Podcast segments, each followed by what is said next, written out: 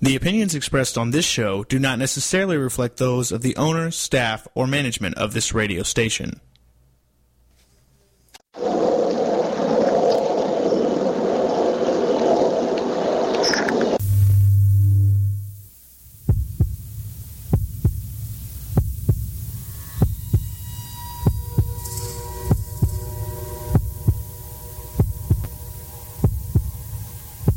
With us on a journey into the unknown, the unexplained, and the unbelievable. We will test your senses and challenge your beliefs. A world where science and religion clash. Or do they? You will meet real people and hear real stories, but you will not believe. You will witness strange sights and hear strange sounds, but you will not believe. This is the New England Ghost Project. Welcome to the Good evening, everyone, and welcome to another edition of Ghost Chronicles Next Generation. I am Ron Collett, your host, the gatekeeper to the realm of the unknown, the unexplained, and the unbelievable, New England's own Van Helsing. Unfortunately, I'm flying solo tonight because Ann is a little bit under the weather, but uh, my heart goes out to her, and I hope she feels better, and all good things go to her. But anyways, uh, we have the next best thing to Ann, almost as good looking too. He is uh, my co-host from Ghost Chronicles International, Mister Parascience himself, Steve Parson. Good evening, Ron. It actually is evening this time. It's evening no matter where you are. Well, no, it's not. It's uh, morning here. It's two minutes past midnight. Is that really? Well, okay. So, welcome I, to tomorrow. No, it's not. It, I don't know. Whatever. It's Thursday but morning. It is, it is, it is, it is, it is. So, anyway, that's right. You are coming to us from the future. I forget about that. I am but, your worst nightmare. Yeah, anyways, talking about nightmares and the, the coming from the future, I want to come from the past today as we talk about Uh, you're listening to Ghost Chronicles Next Generation, by the way, right here on Tojanet Pararex, Ghost Channel, and beyond. And I would like to talk about perhaps the greatest ghost hunter of all time. And I think that I'm not talking about, you know, Zach or, or Jason. I'm talking about Harry Price. A fella, a, a chap, I guess you say chap. Uh, that you know endearingly, uh, Steve. Is that correct? Uh, well, I never had the pleasure of meeting Harry. That's true. Um, we're, we're some generations apart. But uh,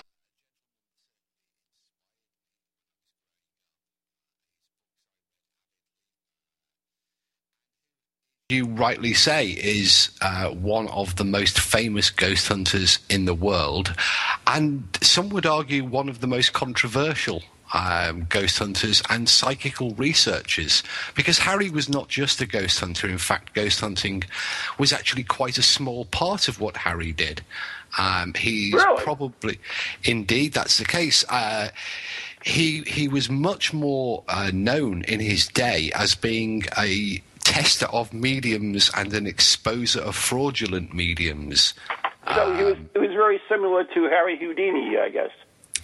Um, indeed, the two men did did did actually um, converse, uh, uh, but yeah, I guess I guess that would be accurate. Harry Price was uh, born in eighteen eighty-one in London, and he was uh, an accomplished uh, magician. And he was also a bit of a playwright.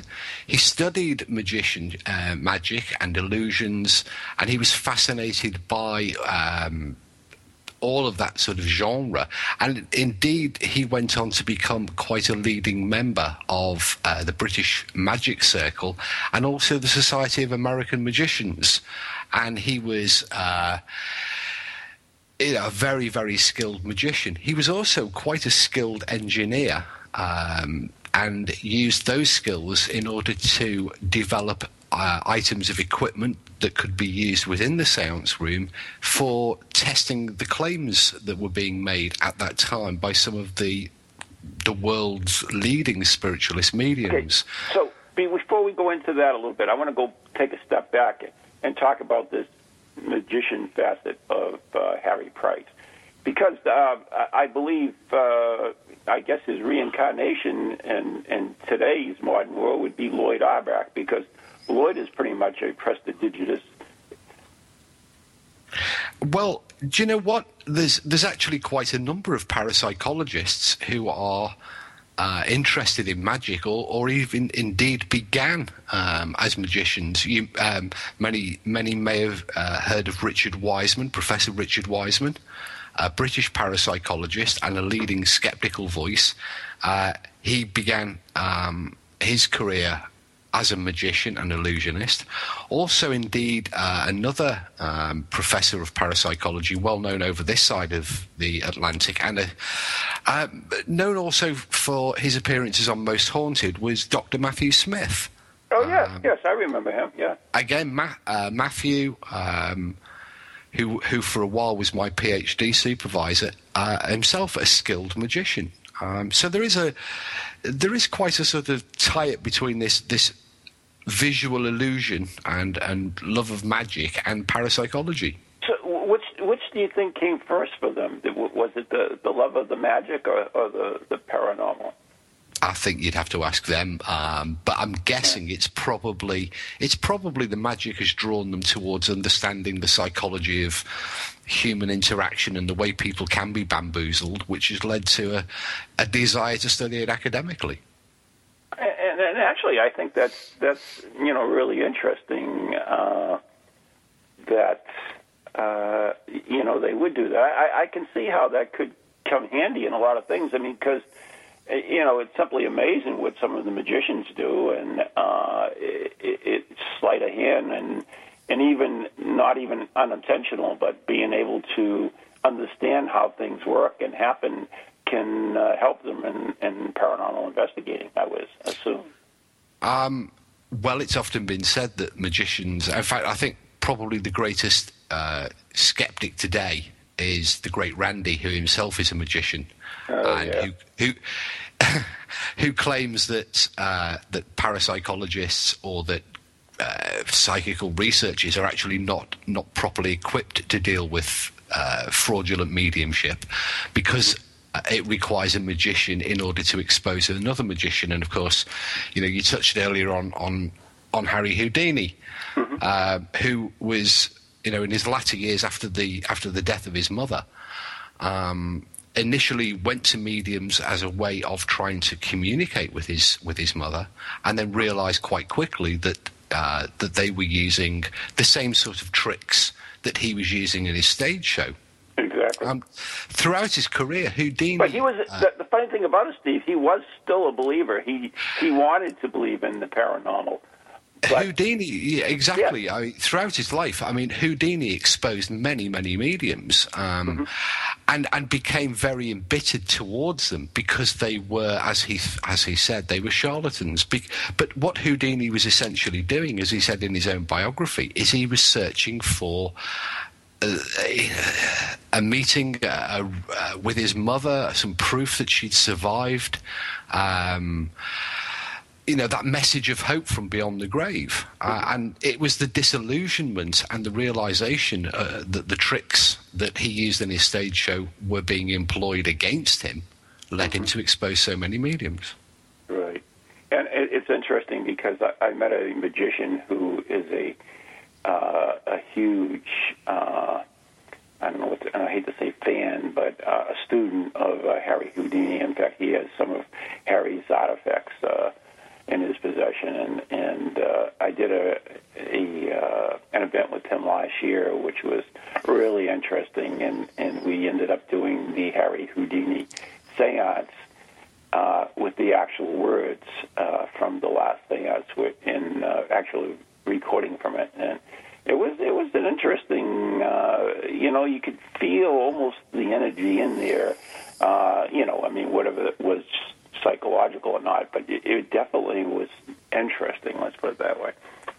I think there's a common thread uh, running between magic and psychical research. I mean, I'm just, just glancing across at my own bookshelf at the moment, mm-hmm. and uh, I have a copy of a book called The Boy's Book of Magic. Mm-hmm. Um, and it was written by uh, a guy called Hereward Carrington, who is himself a leading psychical researcher and member of both the British Society for Psychical Research and, the, and its American counterpart. Um, so again, you have this sort of link between those who are interested in psychical research and mediumship um, and magic. Uh, so it's not really surprising that Lloyd, Lloyd Auerbach uh, and some of the British parapsychologists mm-hmm. are, are interested in, in, in uh, sleight of hand, visual illusions, psychological magic. Um, it, it, it comes no, as no real surprise. All right. It, it was interesting, uh, and, and uh, this is a little bit off base, but I was watching uh, Midsummer's Murders, one of my favorite shows, you know that. And uh, yeah. Yeah, there's a mystery yeah. attached to that program. Yes, there, there is. There is. How? how because uh, there can't be anybody left alive in the three villages of Midsummer. This is true. The body count is heavy. But, uh, but you know, it's got to be the detective. Yeah, he's the one who's doing it all. But it, it was really interesting because there was one show that was on, and it, and it was about magicians. Uh, and uh, it actually showed how they could use words to influence a witness to make them say what they wanted them to say. And and that was, I, I found intriguing, and, and that, I, miss, I mean, it must be right up the the lane of the parapsychologist, I mean. To, to uh, one of the things that uh, I think we, we, we, we do have to be careful of, and this applies to psychical research and to ghost hunters also, mm-hmm. is the sort of questions that you ask uh, when you're speaking to a witness, because it is very, very simple to, to lead a witness, uh, to have them say pretty much what you want them to say. Uh,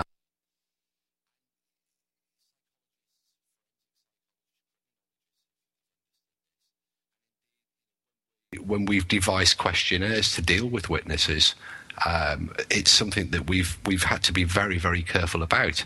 And we've, I've seen the results of it firsthand. Uh, you know, a, a, a well, well-meaning ghost investigator goes along and offers an opinion, says perhaps, oh yes, I think it might be a poltergeist.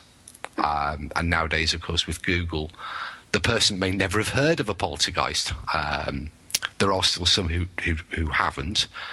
Um, and so they Google it, they see, you know, all sorts of horror stories, and that changes the nature of, of their experience, because all of a sudden there's, a, there's an additional fear factor introduced by just one single word.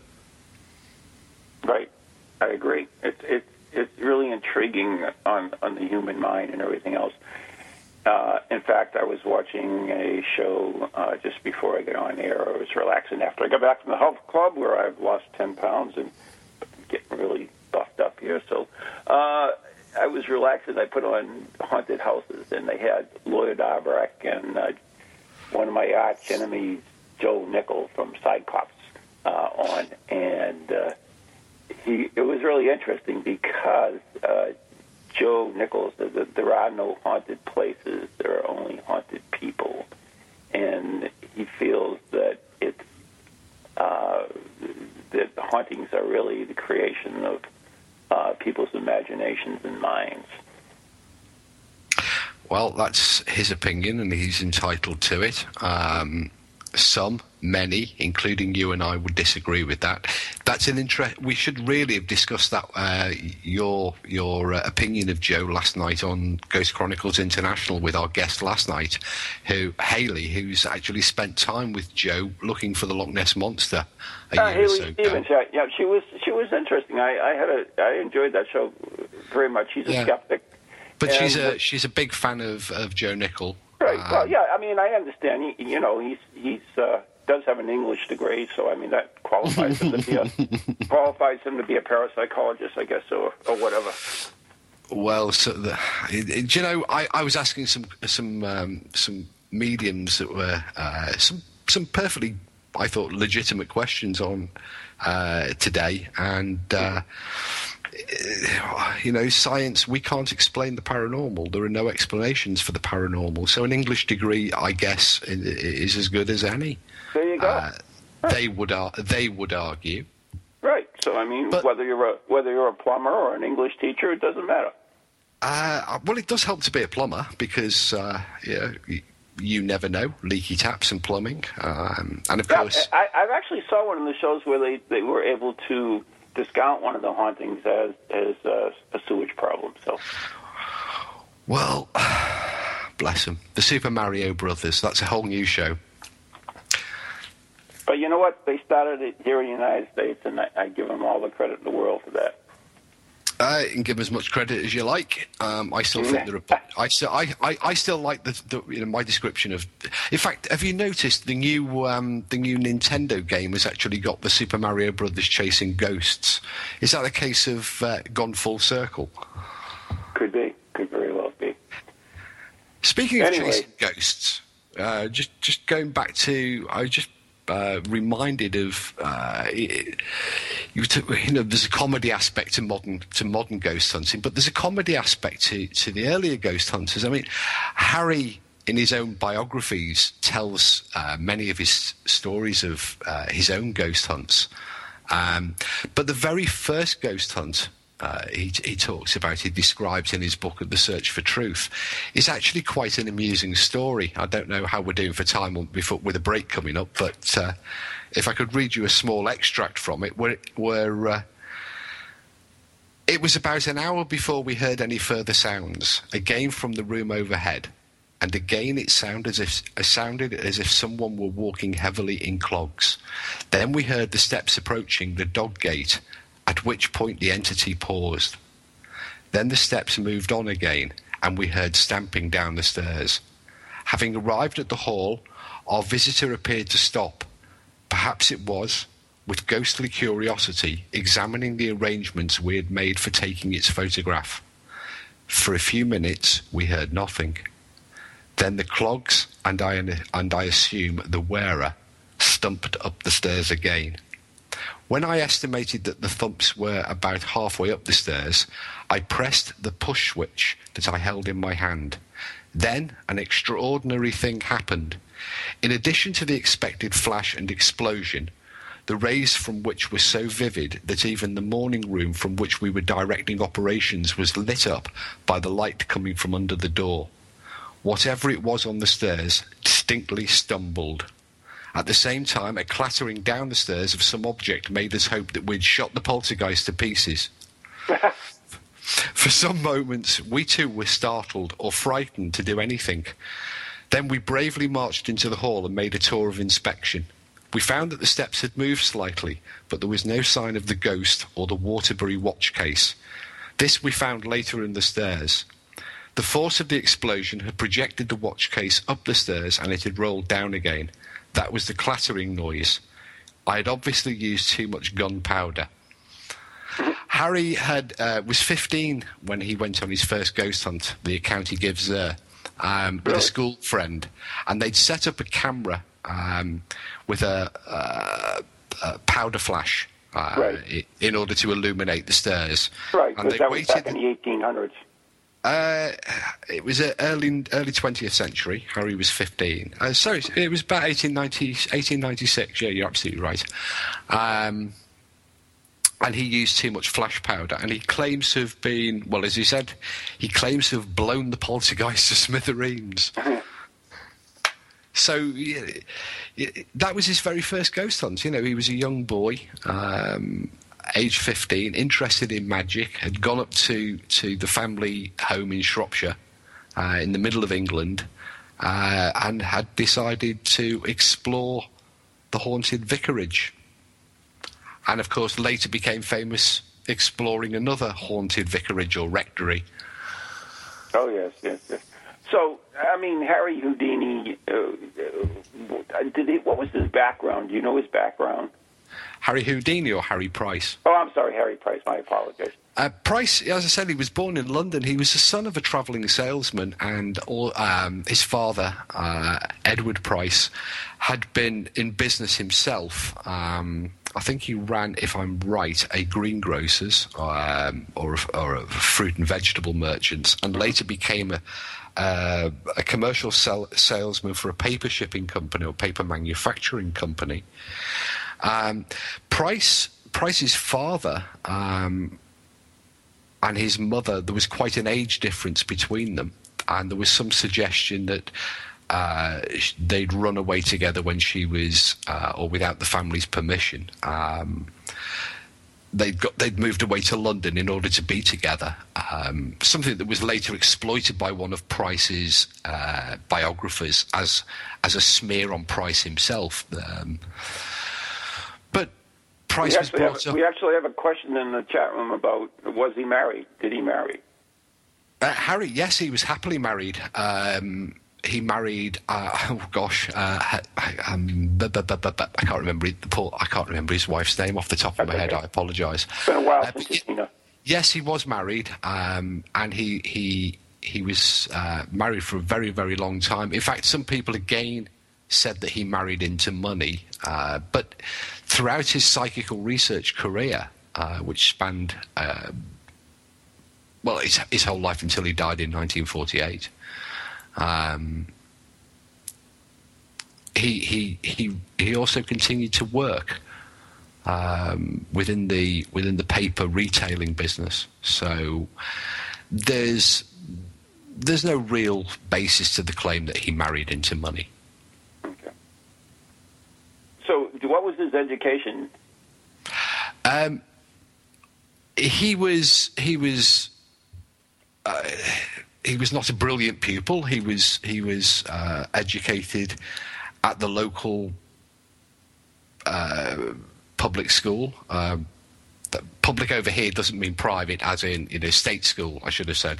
Um, had a fairly normal education. Uh, didn't excel overly, um, but then wasn't bottom of the class. He was he was always uh, he always.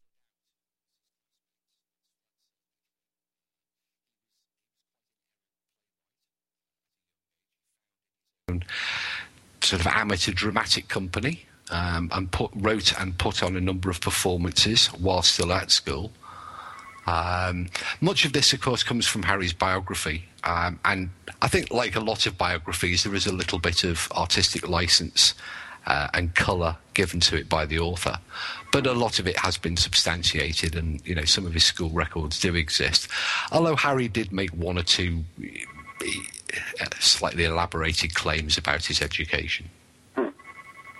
Yeah, I've been told uh, in the chat room by Nathan that uh, Super Mario Brothers, uh, the original one, the original Mario Brothers had ghosts chasing it. The crack, in fact, Pac-Man, of course, was all about well, chasing ghosts. You see, I'm no video game player, but uh, I just, I just like the irony that you know you have these two plumbers chasing ghosts, and then you switch on the television, put on Sci-Fi Channel, and you've got two plumbers chasing ghosts. Mm. Well, you know, it, it's getting interesting. Uh, um, uh, there are mountain men now chasing ghosts. So, that's... well, the one thing we could always say about Harry Price is he never went hunting for ghosts with combat fatigues. Um,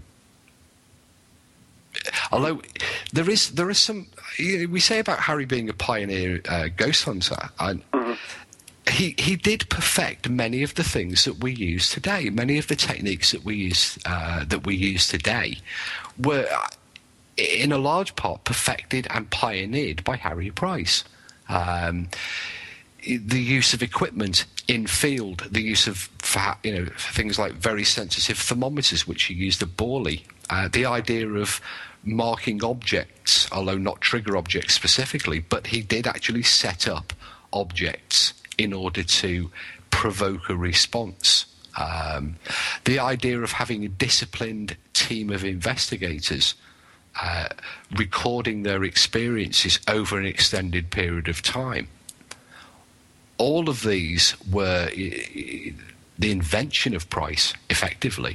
So the idea of the structured ghost hunt uh, comes right down to Harry Price. Right. In fact, he, he wrote a manual on it, I believe, the Blue Book or something like that. He did indeed, um, for for the purposes of his Borley Rectory investigation. Um, which we're going to talk about after the break. Which we're going to talk about after the break. But Harry did, did in fact, uh, put together a guide, a handbook for his investigation teams, which had a blue cardboard cover and was therefore always known as the Blue Book.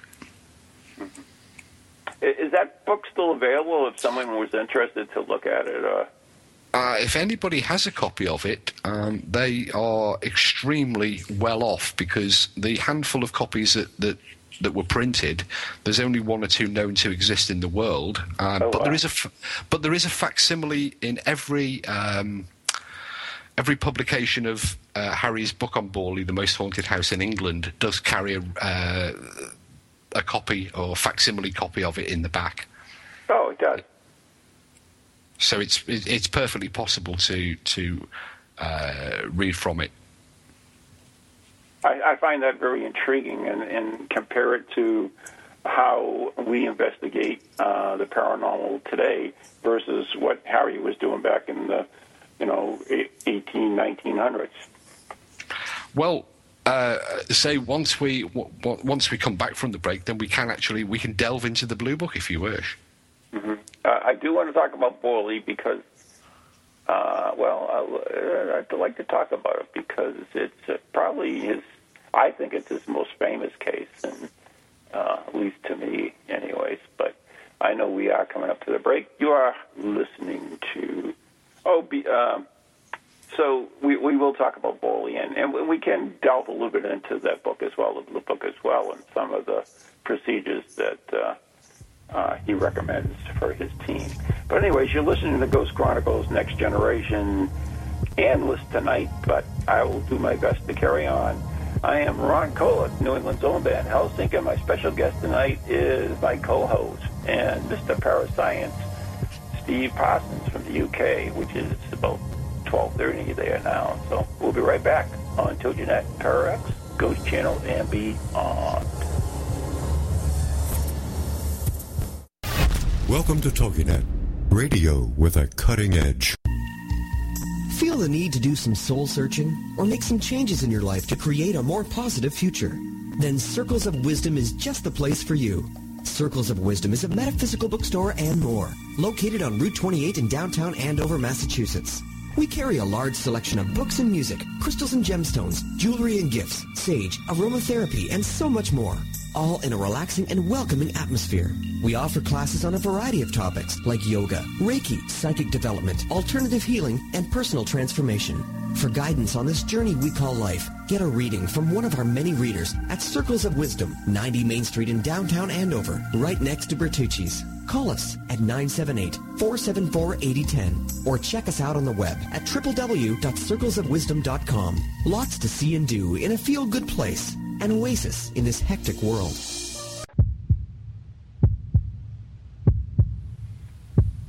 Oh, I'm waiting for Anne to bring us back, but she's not here.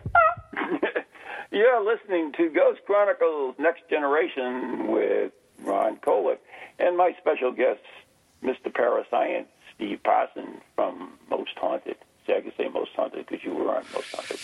Uh, I, I was Kieran's stunt double for six episodes. That's true. Yes, I, I love saying that, Most Haunted. Mm. Yeah, I was on Most Haunted. There you go, there you go. And you got to work with with the great ghost hunter of himself, Mister Richard Felix, too. So that's pretty cool. Richard doesn't call himself a ghost hunter, though, does he? Richard is the uh, the Historian. Ghost Finder General. G ghost oh, Ghost Finder, Finder General. General. Right, right. Yeah, Ghost Finder General. Yeah, which he was when he was my co-host on International. So, anyways, uh, we were talking about Harry Price, and and one of his most famous cases, of course, is Borley Rectory. So. Do you know the history of Borley? I guess we should start with that uh, offhand. Uh, well, the rectory was built in the eighteen, uh, the mid nineteenth century by the Reverend um, Henry Bull uh, for his family uh, in the little tiny hamlet of uh, Borley, which is uh, in the home counties. Just not not. Uh, it's about forty or fifty miles from London. Um, and right from the go, uh, right from the right from the very first, uh, the building and the land surrounding it had a reputation for unusual phenomena. Um, most famously, of course, the the sighting of a ghostly nun. Um, this led actually to uh, the Reverend Bull bricking up one of the windows um, in the rectory in order to prevent the nun from looking in and disturbing the family whilst they were they, whilst they were having a meal. Um, after he died and passed on, his son, the Reverend Harry Bull, um, took over the incumbency and uh, also used to regularly uh, see uh, paranormal phenomena, uh, both in an, in the grounds uh, the, uh, of the rectory and inside right. the rectory building, and and indeed the church as well, uh, Borley Church. Yeah, the, the guy they were seen, she was seen many times. The guy they called the Nun's Walk, I believe, right? That's right. Um, yeah. It was in nineteen twenty-eight that um, the then incumbent um, called in the British press, the Daily Mail newspaper, Um, to is, if effectively ask for help, because he, he, he, him and his wife had been living there and they'd had a number of experiences which they found uncomfortable um, and disturbing, and that they wanted some, some support and assistance. Um, and the Daily, uh, the Daily Mail reporter uh, made a visit to the site along with Harry Price. Uh, on that very first visit, a number of unusual incidents took place. Um, objects were thrown, um, and a number of disturbances took place uh, during that first visit, and that intrigued Price. Um, and over the next few months, he he he did a perfunctory investigation, but he he largely fell out with the with the incumbent vicar. Uh, Basically, there was an accusation made that the vicar's wife was probably the cause of much of what was happening. Remember, Price was a skilled exposer of of uh, frauds, and he believed that the that the vicar's wife was the most likely uh, candidate for causing or or being the source of some of this activity, which which infuriated the the incumbent vicar. And the, there was a there was a general falling out, which they resolved a little while later. Um, in the late nineteen thirties, the uh, after uh, a, a change in in in, in the uh, incumbency, Price had the opportunity, when the rectory fell empty, uh, to purchase the property, which he declined to do, but instead offered to rent it from the church for a period of one year in order to undertake a in-depth, detailed investigation. Now, um, that's, that's to me is, is pretty amazing in itself. I mean, uh, all these ghost hunters we see nowadays, they go in for basically a night and come up with some kind of a, a result after that. But imagine spending a year in the same location, constantly monitoring it and, and doing experiments and whatever else they did. And I, I think that's simply amazing to be able to do that. Um, I think it's it's the ideal way of, of, of doing this undertaking. But in, uh, Price wasn't actually the first to rent a property in order to conduct an investigation. Um, oh, he wasn't? Re- or in the late eighteen eighties, the Society for Psychical Research also uh, rented a house in Scotland in order to pursue their uh, their, their investigations of Balekin House. Um, but they they uh, they fell out somewhat acrimoniously with the, with the owner uh, over a publicity issue. Um, so the investigation was never completed. But the idea of I, I don't I don't think it, it, it's you know, modern ghost hunters, as you as you say, they, they do tend to visit as many places as they can over the course of a of a of a, of a year, uh, rather than one place over the, you know, as many times as they possibly can. There are exceptions, of course, um, and let's be honest, the opportunity to take a one year rental on a property is is probably not that that. Uh, common these days, um, no. So there, it was an exceptional opportunity that Harry grasped with both hands. Right. Uh, but mindful of, of the problems, because Harry had been associated with this case by this point for more than ten years, uh, and realised that, you know, to an extent, he was actually the wrong person to conduct an impartial investigation. So Price essentially absented himself from the investigation. He almost never went during that during that twelve-month period. Instead, he put together a, a, a hand-picked team. He put an advert in the Times newspaper and carefully selected his team and uh, drew up a rota for those people to work um, the investigation, whilst Harry stayed back at home um, on the south coast and coordinated and collated the results. Um, but he did put together what what what, what represented some of the very first stages of, uh, that we would recognise recognise as a modern paranormal investigation. Um, first of all, of course, the selection of the team. Um, yeah, that actually is one of the questions from Linda in the chat room. She asked, "What were the qualifications of the team?" Uh, essentially, an interest in in in. Um, wanting to get to know more. He he, he excluded um, certain types of people. He excluded mediums. Um, he excluded the thrill seekers. Um, and what he was looking for was people who, who had the time, who had the resources to join his team, and who were just genuinely interested in understanding more about the phenomena. Uh, so they came from a wide variety of, of, of situations. It was obviously some people who were retired. There was some from the military uh, or ex-military backgrounds. There was businessmen. There was a number of medical people involved. Um, there was a number of scientific people involved. So it was a broad spectrum of, of uh, personalities. And did they um, actually stay there at the rectory? Yeah. Um, What the, what they would do what they would do is uh, according to the rota they would uh, it was it was they tried to man it for as many days throughout that year as was possible, um, and with very few exceptions uh, that was the case. Um, obviously, predominantly every single weekend that there was uh, the teams were there, but also throughout the week as well. Um, so.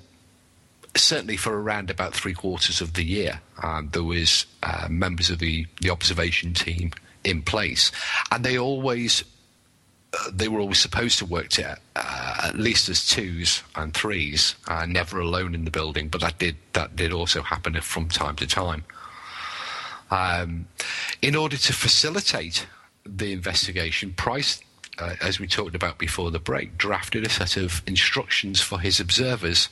Um, which and you're not going to believe this, Steve, but someone, uh, I, let me see who it was. Well, I'll give the name. I think it was Kat from the uh, Pararex chat room.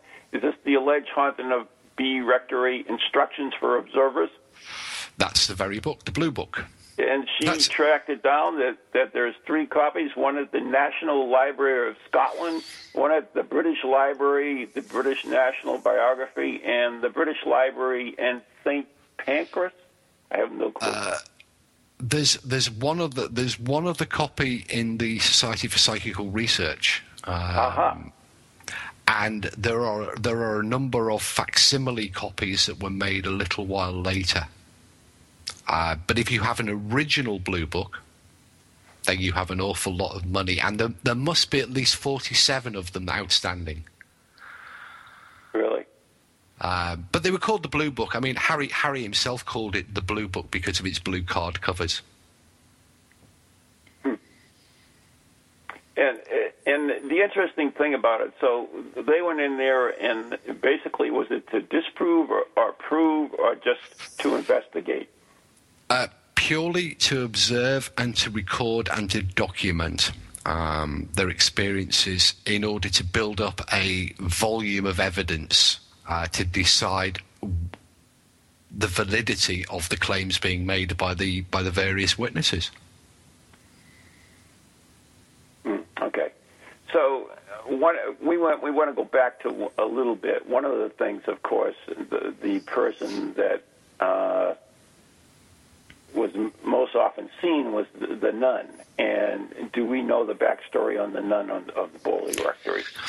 We don't, actually, um, and the reason for that is because the, the nun's story came somewhat later. Um, obviously, the nun had been sighted um, right back at the the earliest days of the house, and there were local associations, uh, stories and legends um, that linked the nun to a monastery that had existed on the site beforehand. But Price had right. demonstrated that that wasn't the case. Mm-hmm. Um, or the, the Waldegrave family who, who owned the manor of Borley, um, that they were a Catholic family, and that there may have been some connection between a nearby monastery and the family. Um, right. But there were there were there was there were lots. I, I know lots there was one that actually stories. named the named the nun. She was from France. That's uh, right. That was. Um, The Reverend, or the Canon Fithian, uh, oh, I can't, I can never get this guy's name properly. Fithian. Uh, you do better than I do. Yeah. Um, he wrote a letter to Harry Price um, after reading Price's first book, uh, The Most Haunted House in England, and it was actually published in Price's second book, The End of Borley Rectory, um, where he goes into great length ab- about, you know, how obviously... Uh, the nun had been uh, having a relationship with with a, a monk, and that, you know, inevitably the two of them had got caught and found out, and mm-hmm. one had been walled up in the in, in, inside the rectory uh, behind a, a partition and left to die, and that the monk had been. Uh, it depends on which story, but some of them had had him hung, some of them had had him excommunicated to France. Right. Um, but the, the, there was also some writing that appeared on the wall of the rectory that supported this story uh, and gave the name of Marie or Marie La or Lair, L A R R E, uh, claiming to ask for uh, prayers and a light and a mass to be said for her, which, which supported uh, the canon sto- uh, story. Um, but there was never any historical basis. To, well, to, I, I to understand idea. that you actually have physical proof. You you have the well, jawbone uh, of the nun. Well, in in in in uh, after the rectory had burnt down, which we, we um, have to get into uh, somewhere along the line. Yeah, it burnt down uh, it, uh, early. Well, we'll get that in a bit. Let's let's okay. go on. So which bit are we going on with? The nun, the nun's jawbone, which you have in your. Yeah, possession. Well, that's the bit I was doing. After the rectory burnt down, they did excavations in the cellars of the of the rectory, um, and in amongst the, the the the cellars, they found a number of religious medals, medallions, and also fragments of human jawbone, uh, which they they had tested um, and they had uh, examined, uh, and then. Uh, at a later date, Price, in a famous photograph, um, has them, uh, they're reburied in nearby churchyard at Liston Church. Um, and a photograph was taken of the of the, the reinterment of these fragments claimed to have been part of the nun's skull. Um, sometime later, many, many decades later, um, some amateur investigators apparently dug them up. Oh, that's nice. Um, after using this photograph as a guide, um, and had them uh, got themselves into into some hot water with the, the local police. Um, so, not quite knowing what to do with the fragments of the jawbone, uh, they were then returned to.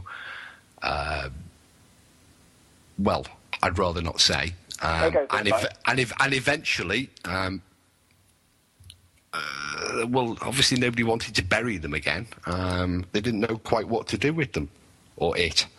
Mm-hmm. Uh, so currently, it's not very far away from where I am. Right. And, and do you, since it's been in your house, do you see any nuns walking about? Uh, uh, no. Okay. I'm just curious. I, I'm I, just curious I, as, I, I as, think, a, as an I, observer. I think... I, I think if she, she's obviously uh, happy where she is, if it, if it indeed is a nun or uh, her jawbone, uh, because she's surrounded by crucifixes and Catholic ephemera and oh, church memorabilia. So she obviously feels very, very, very, very comfortable. Mm-hmm. Okay, so let's let's go back to Harry Price. I, I just had to tell that story because I find that fascinating, that you would end up having the alleged uh, nuns that haunted well, Borley Rectory. It was the most haunted house in, in England, by the way. Well, there's, there's actually a piece of the most haunted house in England here. Um, really? Next to me. One of the, one of the bricks uh, that I use as a bookend is actually one of the bricks from Borley Rectory uh, during an investigation uh, carried out at Borley Rectory a number of years. You know what? I'm going to have to I'm going to have to send John Zappas over there, the haunted collector, to uh, you know, investigate this stuff here. Well, I have a small collection of Borley memorabilia, but uh, one of them is is one of the, the bricks, the the red bricks that that uh, were actually part of the rectory building. But tonight, you know, the book I'm using tonight um, to refer to is obviously the most haunted house in England, Harry Price's first book uh, about Borley Rectory, um, and indeed, you know, it, it's it's a very sought after book, but probably not as sought after mine, because mine is Harry Price's own personal hand annotated copy of his first book on Borley Rectory. Really? So there's some bragging rights for you. I guess it so is. There's lots of extra notes in mine because Price planned to amend the first edition with extra information, and also planned to write a third book on Borley uh, at some point. And of course, so uh, this book is full of uh, Price's handwritten ramblings uh, and notes, uh, presumably working towards the um, the idea of changing you know, the second edition, or modifying it for the second edition, mm-hmm. uh, or, and possibly even the third edition. He had so, very neat writing as well. No, that's good. Now, so let's go back to this team. He put them in the house, and, and, and there's a famous uh, incident that occurred about about the fire at the Borley incident, Borley um, Rectory. Uh, do you want to tell us about that? Um, how, how do you mean the fire itself? Do you, you wasn't, want to... it, wasn't it predicted by the spirit? Uh, well, a year or so before um, the, the the rectory actually caught fire, um, one of uh, the, the leader of, of Price's uh, investigation group, Sidney Glanville, uh, had conducted a séance away from the rectory. Uh, and had contacted the the spirit, uh, which had a, a very unusual name, uh, which uh, I, I don't know. There are different pronunciations, but Sonex Amores or Sonex Amores, um, and said that this this figure said the spirit said that it was going to destroy the rectory by fire. Um, and on the stroke of midnight uh, in February nineteen thirty-nine, February the twenty-seventh, nineteen thirty-nine, uh, the rectory did indeed uh, burn down, caught fire and burnt down. Uh, at that time, it was owned by Captain Gregson, who claimed in his insurance uh, report that he'd been sorting out some books uh, when a paraffin lamp had overturned. And, of course, the, the, the, the lamp set fire to Uh, the books, the building, um, and burnt it out completely. But um, for a number of years afterwards, the ruins of Borley were frequently visited uh, and numerously investigated um, by by uh, interested parties. Well, yeah, paranormal investigators, or just interested parties um, who spent the night in the ruins and claimed, you know, that the, the manifestations were still ongoing. Really? Um, so this led to the, the... I mean, the investigations didn't stop when the place burnt down. The investigations continued in the ruins of Borley Rectory, and indeed the excavations followed uh, its its demolition. Um In late in late in the Second World War, uh, much of it ended up under the runways of the American Eighth Air Force, um, providing uh, the rubble fill for the for the bomber runways. Um, but there was, you know, there was the, even today there are little bits of it still surviving. Um, you know, if you know where you know where to look. Um, and in, indeed, the people who live on the site of the rectory still report phenomena uh, that take place there. Uh, it's not a place that one is encouraged to investigate, unfortunately, due to its notoriety and due to its small size. Um, obviously, over the years, the villages have been absolutely plagued with amateur ghost hunters and sightseers. You know, in Price's day, there were there were people uh, organising uh, coach parties and, and sightseeing tours to go and see the, the spooks of Borley. Um, mm-hmm. And that, that indeed, you know, every July the twenty-eighth, uh, the village is is effectively sealed off by the by the local constabulary. So why uh, July twenty-eighth?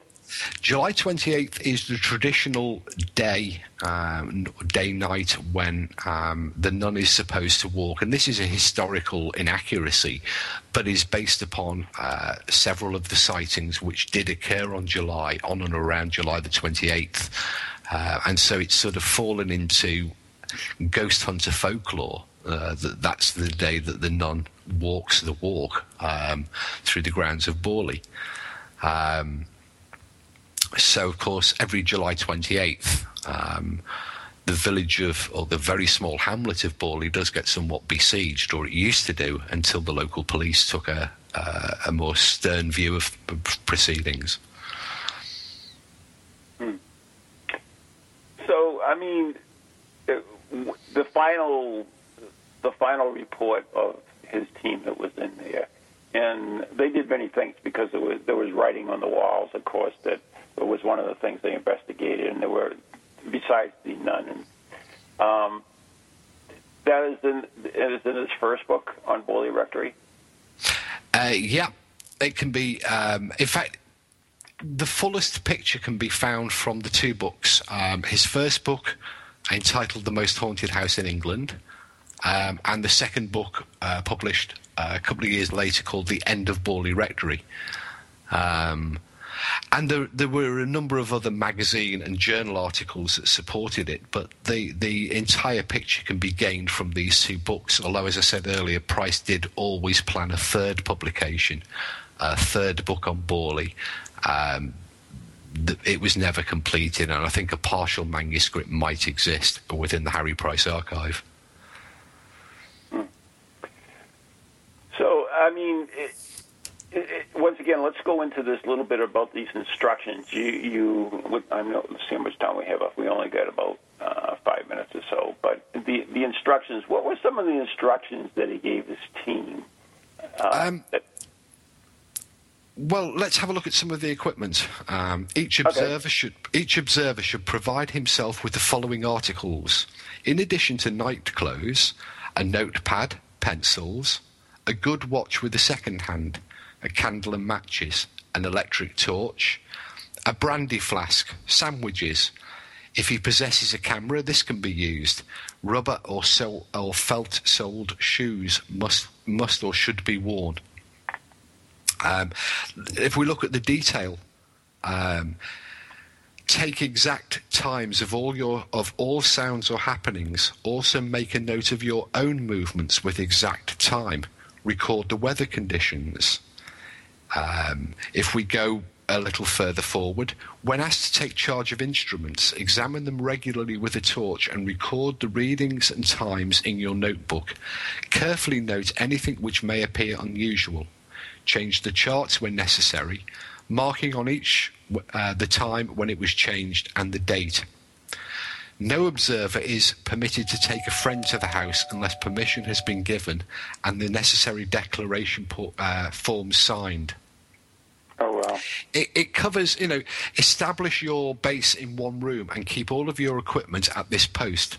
This will prevent your hunt, you hunting for an article that you want urgently. Oh, isn't that amazing? That's, that's pretty much what we do nowadays, is we set up base camps and stuff. But unfortunately, yep. Steve, that was the uh, the doorbell, which means the pizza from the dead is here, and we've got to wrap it up. Uh, I want to thank you so much. But y you know what's interesting? As I was talking to you, I was staring at my sh shelf, and I picked up this D V D, and it says, "So you want to be a ghost hunter?" Did you, you ever you ever hear of that? I I, I, I might have done. Uh, I, I believe uh, I mentioned your name in here. And Anne Winspar, too. Imagine that, Anne, as yeah, well, who was, who was the other co-founder of Parascience. Yeah, possibly because it was an idea that we had had um, a little while after I'd been on Most Haunted, uh, an idea to perhaps give a little back. Um, you know, we've been around a while, we've made lots of mistakes and mm-hmm. uh, learnt from them. Um, and so with Richard Felix and then later with Ciarán O'Keeffe, we set up this idea of, so you want to be a ghost hunter. It wasn't a patronising, you know, learn from us. It was, uh, it was just a, uh, it was just a title that was an attractor. Um, mm-hmm. But yes, a D V D does exist and can be highly commended for the outtakes. Okay, I will have to watch this thing. I don't think I've ever seen it. And note the seal is still intact. Uh, the outtakes are the best bit. Okay, there you go. So anyway, Steve, do you have a website uh, that people can learn more about you? Absolutely. Uh, it's uh, w w w dot parascience, all one word, uh, dot org dot U K, so because we're go. over this side of the pond. Absolutely. And, and for those who don't know, Steve Parsons is my co-host from Ghost Chronicles International, which is on Tuesdays at three P M Eastern Standard Time or eight P M Greenwich Mean Time. And, uh, you know, it's it's a different type of show than uh, this one. And, well, it usually is. But anyways, and uh, Steve will be over here uh, this October. September. Uh, September, September, October. That's right. Uh, That's so, right. Spirit Quest. There you go. So, Steve, thank you so much for... Uh, spending the night with me. My pleasure. And uh, it's only one o'clock there, so I, I guess you, you still can. Yeah, it's early night. Early yeah. night. Go so, anyways, good night. God bless everyone. Good night. From ghoulies to ghosties, long-leggedy beasties, and things that go bump in the night. Deliver us, good Lord.